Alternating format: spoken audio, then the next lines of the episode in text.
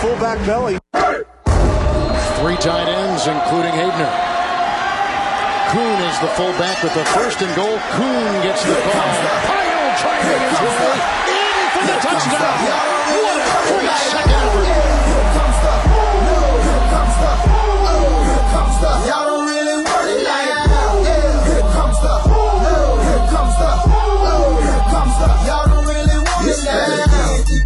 Welcome to episode number 40. That's right, 40. We're going to pour one out on the curb of the third season of the Fantasy Fullback Dive.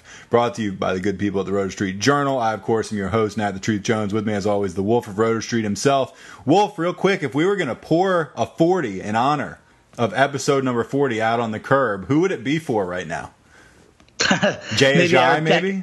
May, may, what's that? Jay Ajayi out for the season? I know, I know. That's coming up on the stock watch that we're talking about. Jay Ajayi. I, I still think Derrius Guice. It still kills me that that guy didn't have a season Oh, this right. year, especially seeing how awful the running back Jimmy G, is. Maybe?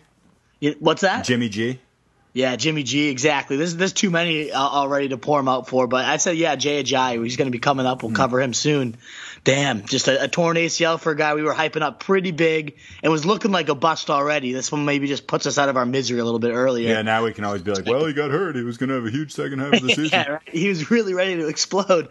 No, it's funny. I literally, as I was writing um, the the stock blurbs, I was did a blurb on Ajay being a stock down for his usage this week, uh, and literally as I published it, the news breaks. JJ torn ACL on IR. Like, oh, perfect timing. I just wrote this whole blurb, and stock down is very stock You're down. correct. His stock was way down in the Very toilet, down. as a matter of fact. Exactly, completely done. So uh, the the truth has, and I'm going to refer to myself in third person at this point, so that should warn you that like you're about to get some shit talking going on. Four and zero week in fantasy, barring a 50 point game from Drew Brees in my hometown league. I will be four and zero, which I'm pretty excited about. That's rare. Even That's if you're a good fantasy great player, you know, sweeping your leagues. I mean, there's so much luck involved in that. So I'm feeling Oh. pretty good. You know how it is when you're when you're on top of the world in fantasy. You know, you know, it's better. food tastes better, the air just seems fresher. you know. Everything's better. Hot Life's people better. seem hotter, even ugly people seem kind of hot. A hundred percent. No, my I, if Jamison Crowder can't pull twenty points out of his ass tonight, everything's going to taste worse for me. Everything's going to taste god awful. The music's going to sound horrible in the car. Traffic will be worse. Life will be just awful. I'll be one and four in a league, and that will just be the end of me. I'll, I'll be devastated. If hell were real and and there was music constantly playing over like uh, you know an elevator music system, what band do you think would be playing all the time? What who do you think would be getting the most play in hell? In like, hell? Eh, yeah, like eh, you know, just somewhere that was designed personally to torture people. If it's just on repeat, I feel like that. Like remember that MMMBop song by Hanson? Hanson? Yeah, like Yeah, I don't sure. even hate that. Like you know, one and done. It's like okay, Hanson MMMBop. But if you had to hear that on repeat, like all the time, nonstop, I imagine you'd want to just rip your eyeballs out. Yeah, I think it would take less than a day. I was thinking Yeah. they'd probably play a lot of Coldplay in hell also. Oh, not a Coldplay guy, huh? not really. I, you know, it's not like they're like the worst band in the world, but I, I'd be pretty disappointed if that was like the only thing my radio got. okay. Uh, moving along to actual football, we're gonna do this in one take here. We're gonna uh, do some risers. We're gonna do some fallers. We're gonna do some guys you should be buying low on, and there's three really good ones actually. Uh, then we're gonna give you a couple penny stocks. Then we're gonna tell you a couple injuries to take note of, and then we're gonna get out of here so we can watch the Monday night game, as is our current, uh, you know, tradition, I guess you could say. Got a decent Monday night game coming up, if nothing else Yeah. for history's sake. We got the Saints. This is this is in New Orleans, or are they going to Washington? I can never remember. Believe this one's in the Superdome. I agree. Right, right. Washington's going there. Uh, kind of a sneaky game. Kind of feel like the Saints are supposed to handle it, but I don't know. I, I, I have a very hard time getting a read on Washington right now. yeah. They, they stick in games. They play tough. Alex Smith has always been a good like quality guy that'll always keep his team active and convert those third downs and whatnot. So uh, I'm very intrigued to see how this one plays out. Absolutely. And also 201 yards away from breaking the all-time uh, passing record, which Yeah. is kind of a big deal. Drew Brees kind of an unsung guy, even though obviously we think he's great. He's done some pretty amazing things. So we'll hopefully get this done in time for us to go and watch that game in its entirety.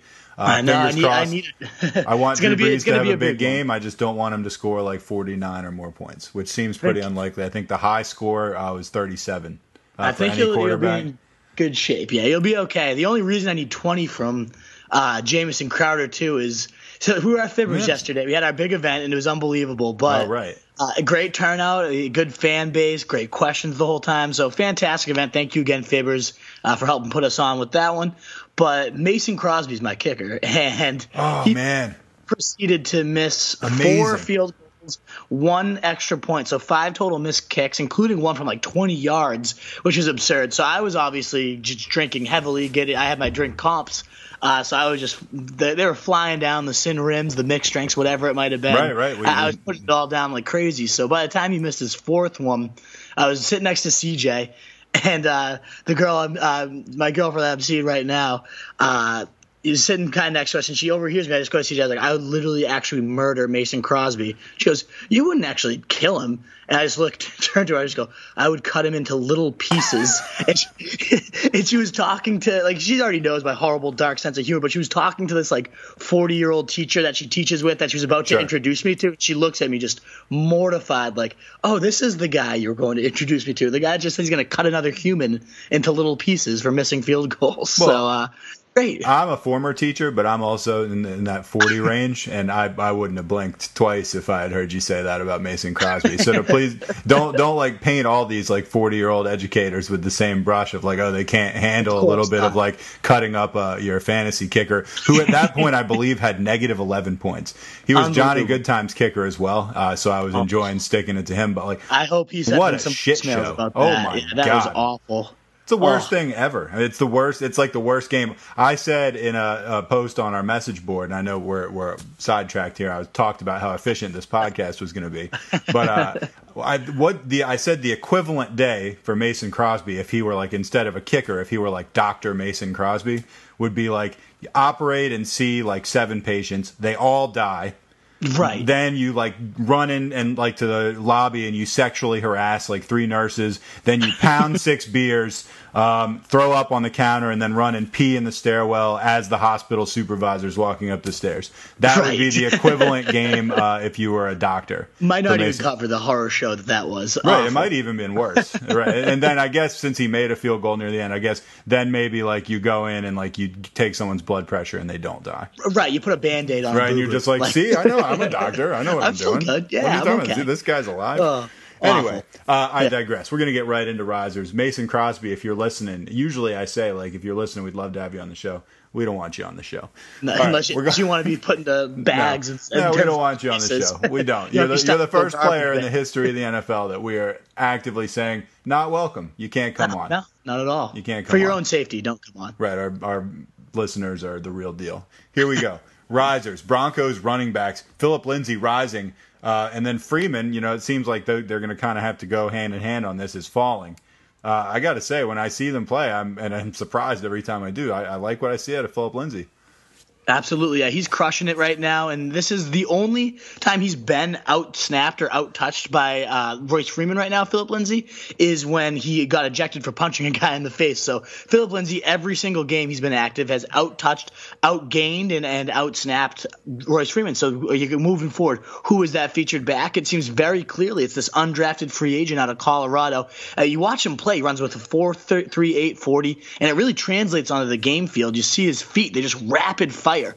Uh, it's unbelievable the way he moves, the lateral quickness too to make people. He's not a big guy at all. Not big at all, but he stops on a dime, zips into the end zone. So he's really outplayed him. Uh, it still is kind of a three-headed nightmare because Devontae Booker is like a mosquito kind of lingering here, sucking out receiving value from both backs. 559 line this weekend, but ultimately it's the Phillip Lindsay show. He's had about 15 to 20 touches every single week. Uh, it's his backfield, and he's playing far better. Even though Freeman's not bad, 5.1 yards per carry himself, the usage just isn't there. He hasn't topped eight touches uh, in a single game that Lindsay's made it all the way through, other than week one. So Phillip Lindsay, the guy moving forward, looking very talented, and I would say a quality RB two. Whereas Royce Freeman has to hit your bench until further notice. Agree on all counts. James White, his role, and this is with Julian Edelman back. I mean, the the Patriots offense talk about you know what, what, two weeks ago where like you know we didn't think this but like are they done like blah blah and now all of a sudden it's just like man they're exploding potentially everywhere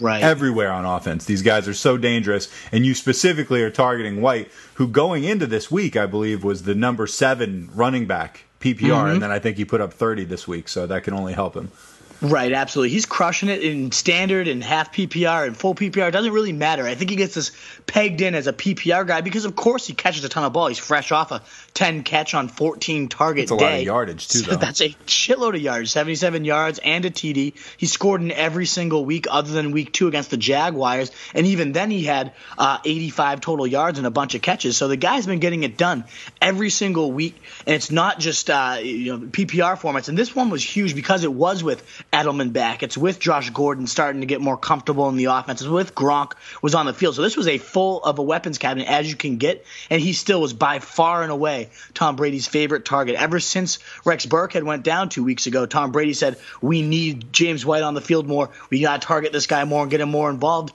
He's seen 24 targets since then, uh, racked up 18 catches, 145 yards, two total scores, and then another 44 yards and a TD on the ground as well. And that spanned 45.9 half PPR points in that span. And that's also, again, with Sony Michel also I mean, emerging. yeah, let's not, not let's not ignore him. The guy's And- had two legit stud games in a row.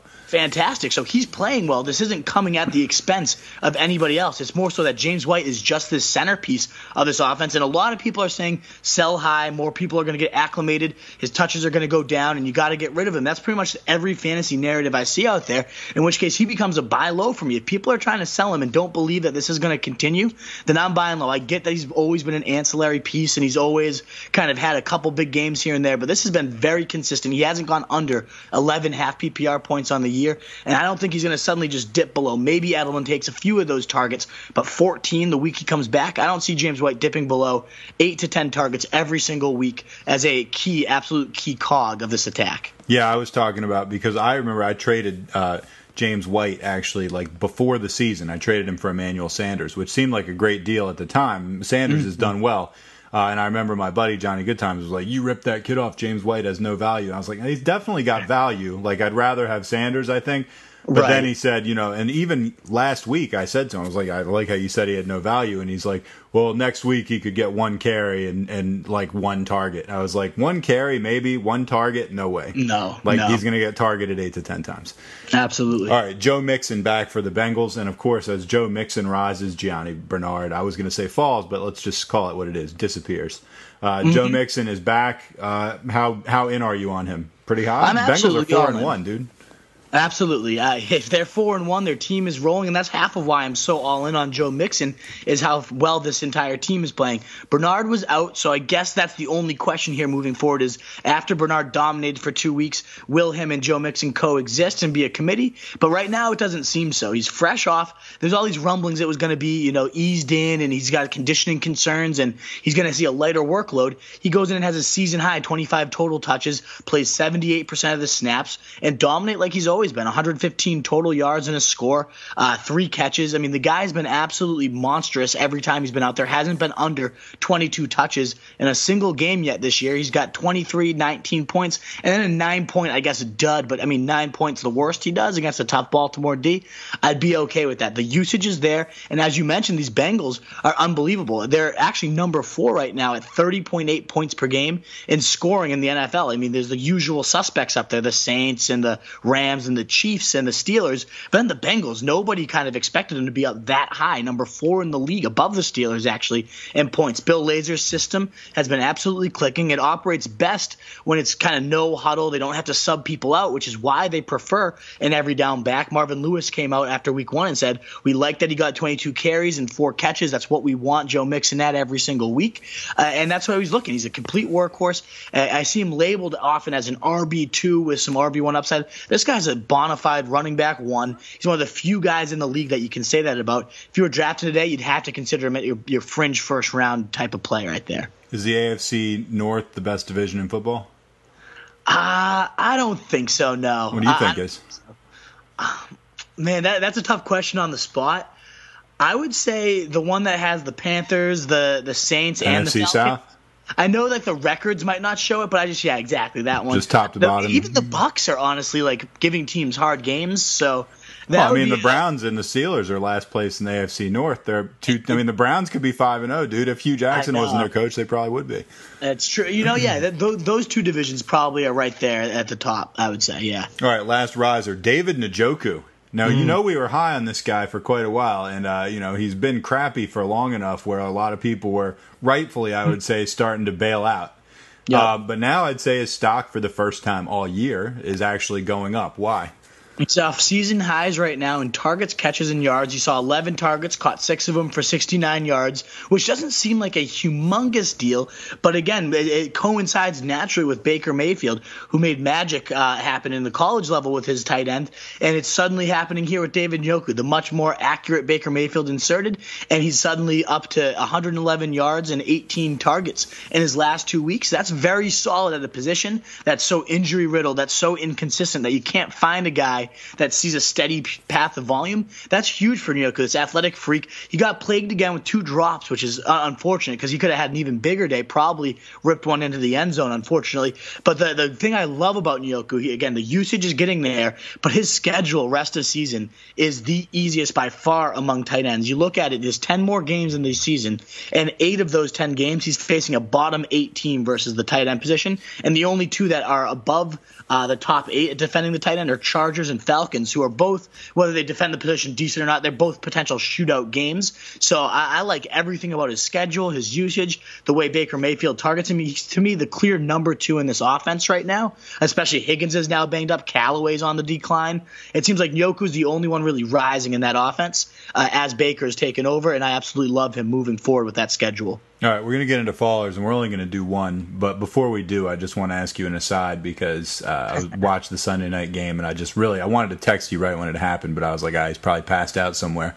Uh, DeAndre Hopkins, all man, maybe. Uh, oh did, did, did, you see? I mean, for, did you see those spin moves he put on those guys at the end of He's the game? He's, I mean, and his thing used to be like he he was not particularly good after the catch. Remember, like he was like the lowest yard after the catch right, guy, and exactly. now it's like he's catching these balls in stride, and he's just like mm-hmm. he's amazing, man.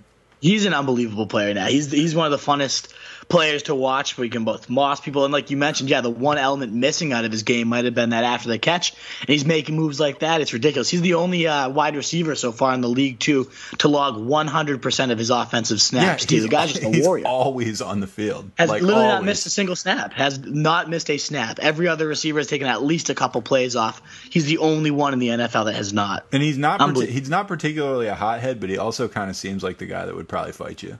I would not want to fuck with him. I yeah, like. He's terrifying. Yeah. yeah. I love that. Absolutely. All right, let's go Absolutely. to fallers. Yeah, he's like about my favorite guy to watch in the league. Mm-hmm. All right, the Falcons. I'm going to describe something to you, and I want you to tell me what I'm describing. Okay.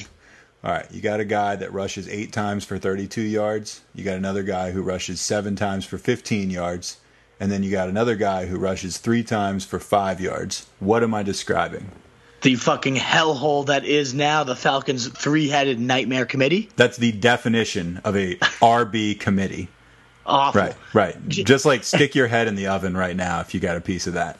Exactly. Go right into the oven. I agree. And the worst part about it is that three times for five yards came with a touchdown. Yeah, that was yeah, yeah, with a touchdown. That was a creature named Ito Smith. The third string back was go figure, the one that goes in and gets the touchdown there. Sure. Meanwhile, Devonta Freeman starts sure. and he gets the most work. That's nice, but again, but not too much 32. work. Ten touches, no, ten total touches for forty-one total yards. Coleman 30 total yards on eight, nine touches, like, and then the other guy gets the touchdown. That is just a nightmare. It's just hell written all over it, and it doesn't seem like they're going to switch it up. It wasn't like they said before the game. The news broke. Falcons plan to roll out three-headed committee and see how it goes, and they got the the results they were looking for, I guess, on the ground. I don't know. They got the shit kicked out of them. Right. So I mean, hopefully that that spawns them to, to turn around. But the only guy that scored was the one that you'd think would be removed.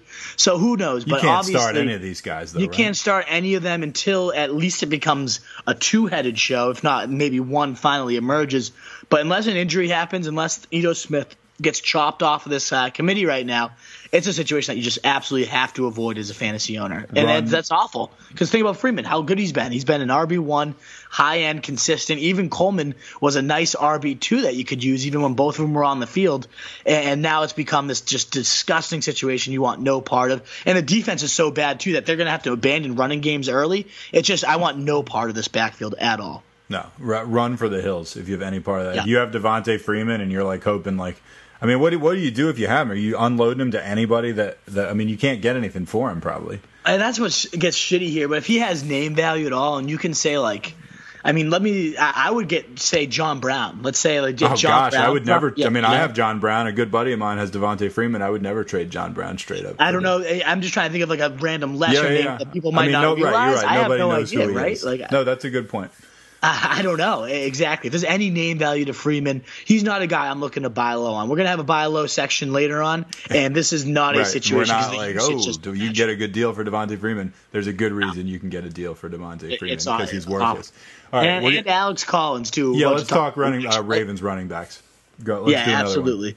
Uh, It's similar to the Broncos situation, whereas we wanted to highlight that Lindsay was rising, uh, and obviously Freeman was the faller here. This case, Allen is rising and Collins is falling, and not that either of them are particularly attractive, but this is now the fourth week in a row, uh, four out of five weeks. Alex Collins has been outsnapped by Buck Allen. He gets all the receiving work, and and this week, usually, uh, you know, Alex Collins actually outplays him, gets more yardage, but this week for the first time, uh, Alex Collins was actually outproduced by Buck Allen too.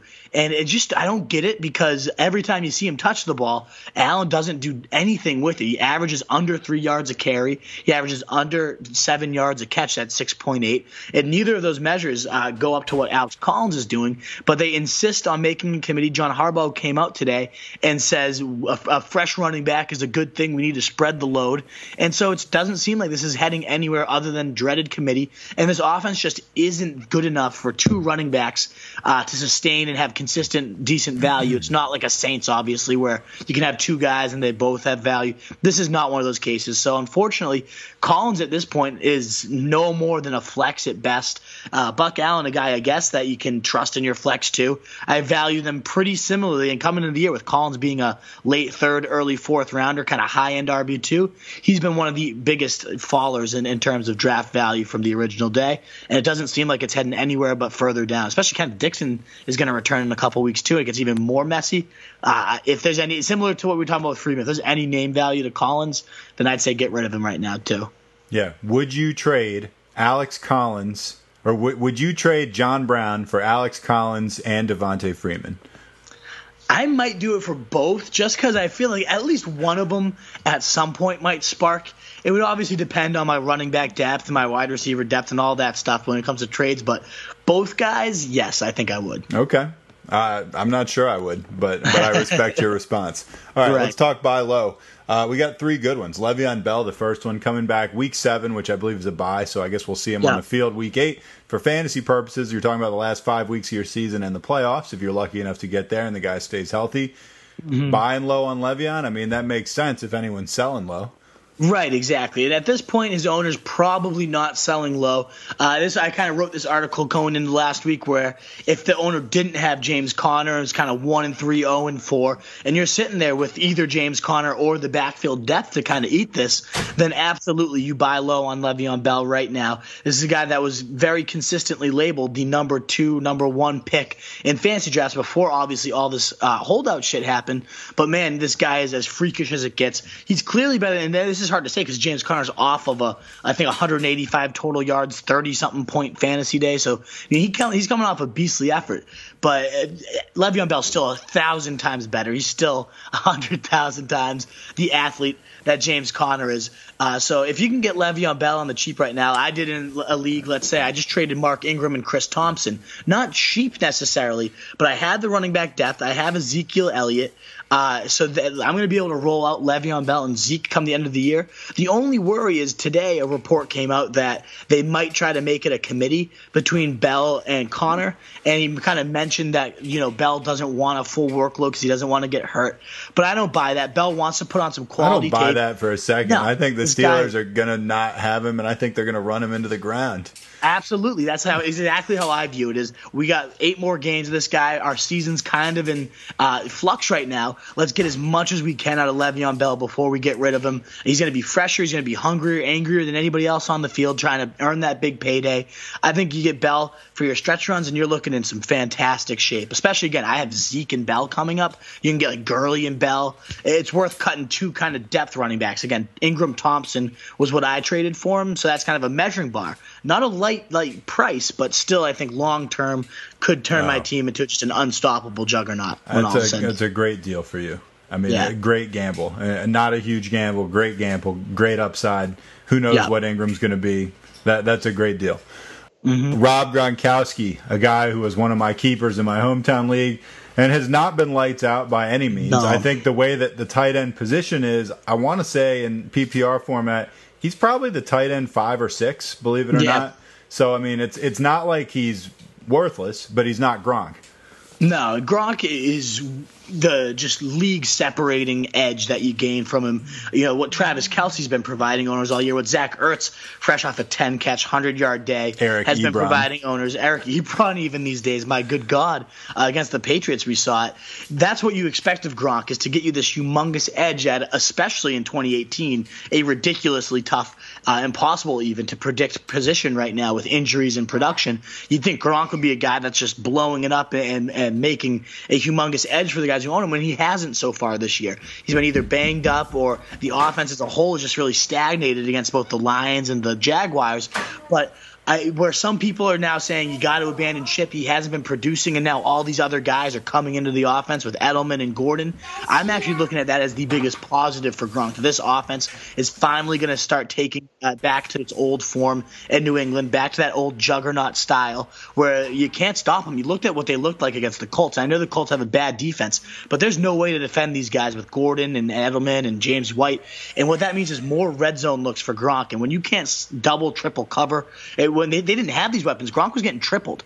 Uh, so now that you can't even double the guy because you have all these weapons, I think he's going to find tons of room in the seams, and the red zones, all that stuff moving forward. And he will be that league winning kind of advantage that you haven't gotten yet. So if you can kind of steal it from his owner and, and buy low and get that type of stability at such an unstable position, I would absolutely be going after Gronk in trades right now. Yeah, I'm not that discouraged by what I'm seeing from Gronk. To be honest, I'm three and two, and Gronk hasn't done anything, and that makes me feel great. He's not Yeah. hurt really. He's not. I mean, you know, I'm treading water. I, I feel actually pretty good about it. I'm just kind of like "Eh, this guy or these other guys blow up. My team's going to do really well. If you've managed to hover kind of around 500 up to this point, putting a lot of stock on one of these guys, I think you're in good shape. Yeah. Let's talk about Dalvin Cook. This one is a little, uh, you know, the first two I'm with you 100%. Dalvin Cook, man, I'm just not sure what I think about what I about Dalvin Cook moving forward. Give me your thoughts on why he's such a great buy low. Well, it's one, the matchup coming up this week is facing Arizona. Again, the worst defense by far in the league against the run. They're about to give up 200 rushing yards to Matt Breida, who we're going to talk talk about shortly. Unfortunately, he went down, but all all season this team has just been the jackpot matchup for running back. So it's the ultimate like get your season back on track type of matchup. They rested him this week. He was you know close to playing with that hamstring. I'm glad to see him sit against a tough Philly run defense. Uh, gives him another extra week to get fully healthy, warmed up for this juicy matchup where I think he'll just explode and kind of spark the rest of his season. He's looked like he's rounding into form.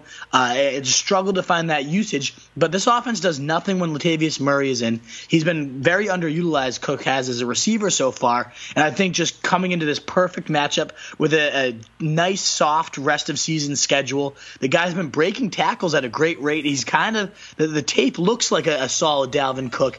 Just finally gets fully healthy, hopefully coming off this nice resting kind of two week period gets this juicy matchup. I think he lights it up this week and then kind of sparks a huge rest of season run. And his owner is probably scrambling. I doubt somebody that put second round pick in Dalvin Cook is in that great of shape. Maybe they're you know two and three, one and four, and you can kind of pluck Cook for your, your three and one or four and O team, and then throw him in as a flex. He suddenly becomes a, a high end RB two, if not low end RB one, which I think rest of the season he's got. Uh, that's that's what you try to do when you buy low, and I think Dalvin Cook will absolutely be that for owners. All right, let's talk penny stocks. Uh, Robbie Anderson, if you're anything like me, you loved him, you drafted him late, you were smug about it, and then you immediately dropped him going into this week because you picked up somebody that you thought maybe was a better lottery ticket, uh, and then you know he had three grabs for a buck twenty and two touchdowns, something like that. Yep. Um, I mean, it, it's tough for me to say. Obviously, that's always been there. Yeah. he had one of those in week one. It was all he had. But his production, you know, last two weeks have been like two points, three points, three points in fantasy. Uh, we know he's a deep threat. We know he's really good. I feel like there was like five weeks last year where he was like one of the top five, six receivers in the whole league, fantasy wise. Mm-hmm. So, I mean, I don't know. Uh, how excited should we be about this? There still wasn't any volume. I mean, we've just saw the ability to make the big play. I mean, is the thinking Sam Darnold is getting his legs under him, and this could be a serious, uh, you know, connection. The other side of that, by the way, Quincy Enunwa, who'd been their their lead guy, zero fantasy points yesterday. I what think you, think? brought up, yeah, I think you brought up all the points that I wanted to make here. Okay, sorry to steal your thunder, Wolf. No, no, no. It's all good points because you asked the right questions there. One, Darnold, I do think the training wheels are starting to finally come off. They've only averaged 3.8 deep shots per game, which was right at the bottom of the league right now. And he connects on two deep bombs with Robbie Anderson this game. I think moving forward, uh, they made a concerted effort this week to take the, the deep shots more often. It clearly worked out. You got to imagine with that type of success, they keep going. And then you mentioned Quincy Enunwa. He had the same amount of targets, five targets, caught exactly zero of them, and it came out that he's dealing with kind of a hand injury, uh, and it's just been bugging him real, real badly these last few weeks. So then you got you know him fading a little bit, them needing a, a weapon to step up, and Robbie Anderson's the guy they go to, and man, he produces with 123 and two TDs on only five targets. So if that volume increases because the Noon was a, a little bit unhealthy, a little bit unsure, then the upside's just even bigger. So I think in terms of them taking the training wheels off Donald in case of uh, Quincy Enunwa being a little bit banged up and them needing to someone to step up. Like you mentioned, we saw right around this time, at week seven to week 13, when Robbie Anderson hit his stride, he averaged over 20 fantasy points a, day, uh, a game, which is insane. It's a week winner type of guy. And if he can find that stretch run again, we know he has it in him because he's done it again. They said coming into camp, year three, he's looking more complete. He's looking ready to explode. Obviously, we haven't seen that quite yet, but the hype was there. The ability's there. He runs a 4 3 4 40. I mean, that's all there, and we've seen the production. Now it's finally happened again. Could it spark another stretch run? I'm certainly willing to put in some waiver wire money and find out if this guy can find some consistency because it's been dominant in the past when he has. Let me ask you this: the guy that I dropped, or the guy that I picked up when I dropped him, Kiki Keke Coutee for uh, Texans. Oh, cutie is how you actually pronounce cutie? it. I got some oh, shit. Yeah, I, I, didn't realize Keke that. Cutie. Like, Little cutie. Yeah. What do you think? I mean, I've gotten him now. He's had two good games in a row.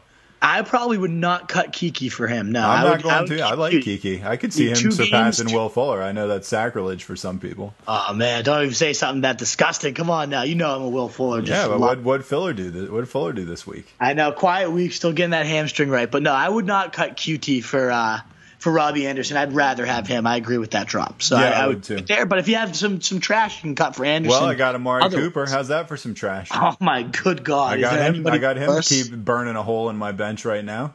Other other than I mean, does he even deserve to be on the fallers list, or is he just like such crap that like he's like looking up at the fallers list? I think you can just copy and paste whatever you write about him. One week is a boom, one week is a bust. Like you can just literally just put that on repeat. Eh, it's it's awful. I can't so stand. Are you expecting him to be a boom this week? Yeah, I think he might play him this week because it's every other week it seems. So yeah, you might, might as well get him in your lineup, right? He's awful. he's just garbage. absolutely awful, Un, unusable at this point. Another penny stock, D'Onta Foreman. Uh, this is a guy we were high on in the past, like even last mm-hmm. year and stuff, and has not quite worked out due to injuries, other issues. Um, why do you like him now? Just because Lamar Miller's terrible? Yeah, that's a huge part of it. Lamar Miller's been awful. Uh, he's already losing a ton of snaps to Alfred Blue. Alfred Blue outplayed him this week. I know Miller was active, but not really active, kind of an emergency back. And we already saw Blue have a more productive day than Miller's had all year. And Blue is just another guy. Blue's so both no of those good, guys. No neither of those guys worry me. Neither of them are, great talents. And as you mentioned, we've always liked Foreman as a runner. Guys, a, a, big body at 230, six foot, but he has some really good speed for his side, gets down the field uh, in a solid uh, pace right there. Doesn't run as big as he probably should, given how big he is, but he's got great lateral agility for, for a man his size. And you know, when he went down last year, when he suffered this Achilles injury, week 11, he was off to his best day as a professional. He was up to 10 carries, 65 yards, two scores, three catches, 15 yards. Kind of came out in that second half as the featured back and really took over and sparked the offense. And then, unfortunately, of course, as he gets going, tears his Achilles and has been out ever since. But it, it looked like they really wanted him to be the guy, and Miller's given them no reason to not see what D'Onta Foreman can bring to the table once he returns. Every report saying by week seven he's going to be ready to go, full health. Uh, so at this point, You know, only 20% owned. He was only 5% owned going into last week. I picked him up, and then a report came out on Thursday that he's going to be back for week seven, and everybody goes and picks him up. But still, out there in 80% of leagues, I, I really like Foreman as a stash right now, especially for the running back needy. If he takes over that featured back role, which he possibly could, got a strong nose for the end zone and Deshaun Watson led offense, who he finally looks like that quarterback one we really had at the top of our board going into the year. This offense is explosive. Nobody's in the backfield stepped up to take that juicy situation. I think it could be Foreman come week seven. Yeah, I don't think you're wrong. I, I, I don't know how long they can keep going with the the just pedestrian backs they have. They're lucky to be two and three. Yeah, they're a good they're a good two and three team, I would say. Mm-hmm. But man, like every game's been interesting. They should have lost to the Colts. Total total chance they should have lost to the Cowboys. It's like they just don't. You, how many times did the Houston Texans kicker kick a field goal from like inside three yards yesterday? Three times, uh, I think. I know, and that's maybe that's where Foreman comes in, right? Maybe that's where they get you a running gotta back. be able to score there, man. Pound it in, right? I they, feel they like it's just. I mean, I feel right. like they no RB, but also I feel like the play calling's terrible. Uh, I think their too. coach yeah, no, is really bad. I really pull for the Texans, but man, oh man, that guy's a nightmare. I All know. right, injuries to cover. We got two of them. Although Jay Ajayi, I mean, he's We're gonna not add him We're going to add him to We've got. So three of them of them. Let's Yep. lead with him, man. Let's lead because he was going to be a faller, and anyways, and then he became he went from you know, dreadful inconsistency to torn ACL. Let's ACL. lead the so- injury report with him. Absolutely. Uh, so torn ACL broke today. Uh, unfortunately, just a couple hours ago. Uh, he's going to be done for the year. He's already was dealing with some back injuries as well, and it leaves you with a very uncertain depth chart here. Wendell Smallwood's only four percent owned in leagues. I imagine he'll be among the highest owned guys uh, in terms of waiver wire activity this week. But Corey Clement also only twenty three percent. It's just a matter of do either of them get steady volume. This is a Doug Pederson offense that's always been very committee ridden. Even with Ajayi, you'd think he could have a shot at a workhorse role with Clement and Sproles out. Nope, he makes sure to get Wendell Smallwood involved. Wendell Smallwood vulturing goal line touches and whatnot. Uh, so it becomes what, which guy is going to become the most consistent?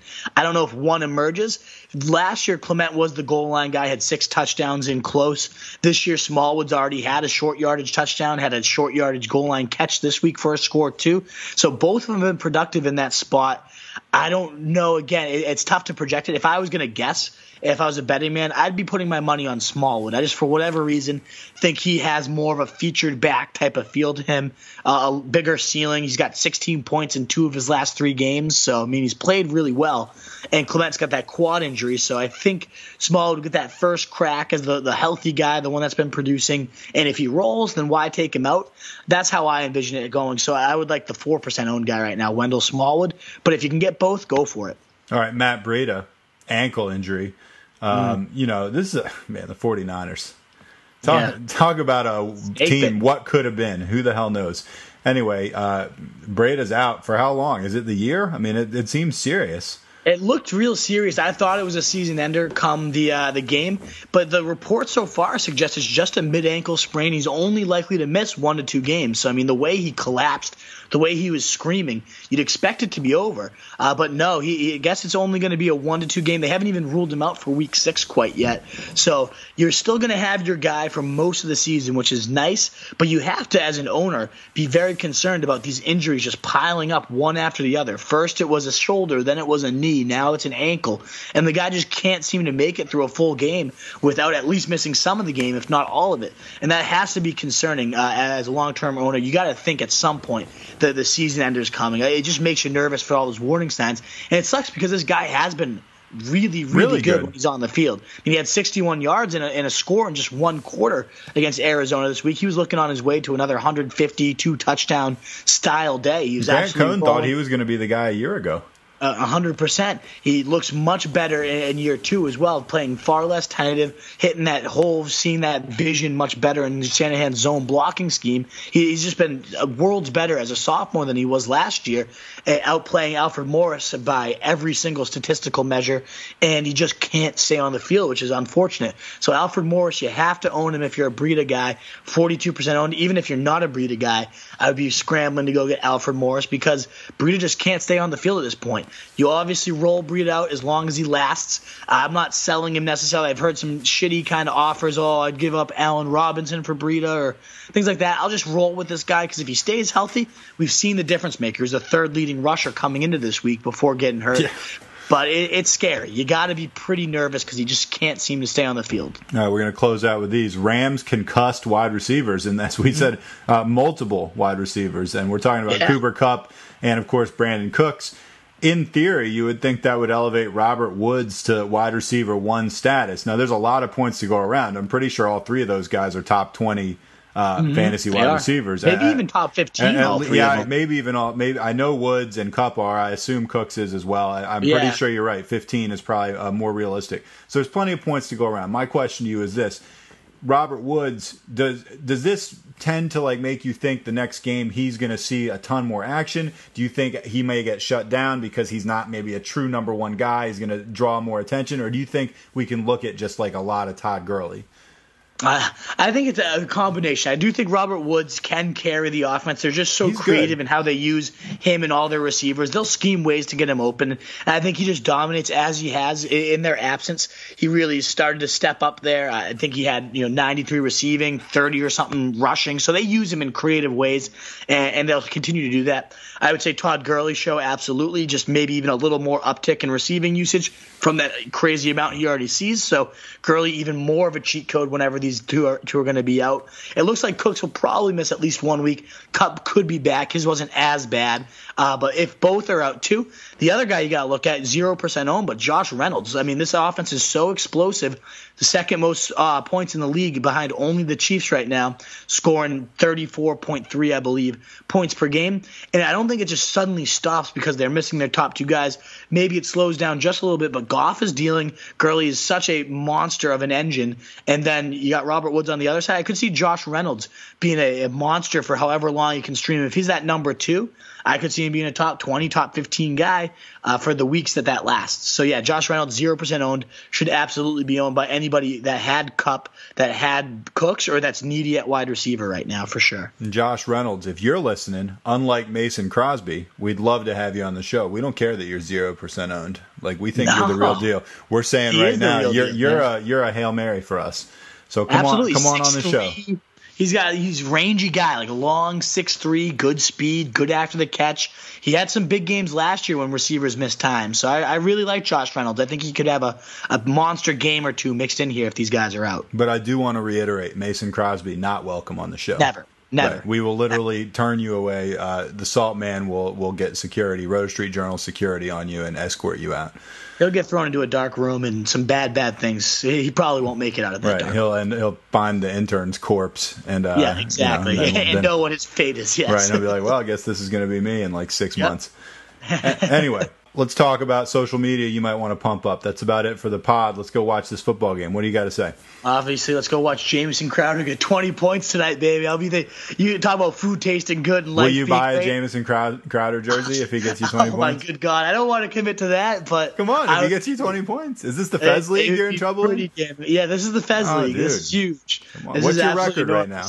What's your record? Uh, that that's the one that would be one and four if I fall. Oh my gosh, It's- one and it's the one that I've put up. You know, every game's been five or six points, and I've made that wrong flex decision every week. Oh, now I already know my flex decision's right because I picked Crowder over Stills. Stills only had two, but will it matter? Will Crowder be able to actually get 19? I mean, against the Saints defense, if any defense was going to let it happen, it'd be the Saints. I know I'm asking for a lot because Mason Crosby's the biggest douchebag that's ever walked this planet. Need I would chop off that I mean, leg that's right devastating because that give you seven, negative seven, right? it, it was awful. I don't think I ended up getting too many negative points out of it because my scoring doesn't, you know, Oh, discount. uh, The, like I said, Johnny Goodtimes was riding negative eleven points at Oh, one point until the last. I mean, I think he ended with negative seven. That's just so bad, dude. Oh man, we're not that ruthless, but yeah, it, it's it's a tough, tough hole to be in. I bench Shady McCoy for Montgomery the one week that Shady's useful. Hmm. I bench him, of course. Like I- Montgomery was awful. He got like four points. It was terrible. I know. It, was- it was a bad decision. Last minute, I was like, I can't do Shady again, and he gets eleven. So that that could be the death. Well, so you need to get a Crowder jersey if he gets you twenty points. I Maybe guess maybe I a Crowder tattoo even. maybe a big a big big yeah. tattoo across your chest of just Jamison Crowder, like something like that. Sounds good. Yeah, flames in the background. All right, that's a verbal contract. I think that's enforceable in a court of All law. right. All right, what's think your social media, Wolf? I'm Roto Street Wolf on Twitter and Snapchat. Hit me up personally for any questions you have. Uh, you can find Everything else for the main site, Roto Street Journal on Instagram and Twitter, uh, is S- Roto ST Journal, Facebook, Roto Street Journal. That's where we do all our broadcasts. I have a live show tomorrow where I do my ranking rundown. So tune in for that. Tune in Sunday for the fantasy tailgate, uh, all that good stuff. And you can find, uh, again, Roto ST Journal on uh, Twitter as well. And then, of course, this is the Fantasy Fullback Dive. If you like what you heard, we'd love any type of subscriptions, reviews, all that good stuff. It means the world to us. So please let us know how we're doing. Let us know if we can do any better and help this show continue growing as you guys already have. That's what the Wolf Pack is here for, baby. That's it. Thanks a lot. My name's Nat Truth Jones. And I'm the Wolf. Good luck to Crowder and good luck to everybody in week six coming up. Later, guys. We used to have it all, but now's our curtain call. So hold for the applause. Oh, oh, oh, oh, oh. And wave out to the crowd and take our final bow. Oh, it's our time to go, but at least we stole the show. At least we stole the show. At least we stole the show. At least we stole the show. At least we stole the show. Straight second effort, third effort, touchdown.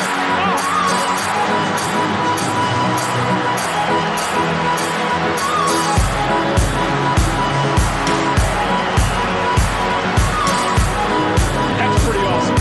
That's old-fashioned football right there, folks.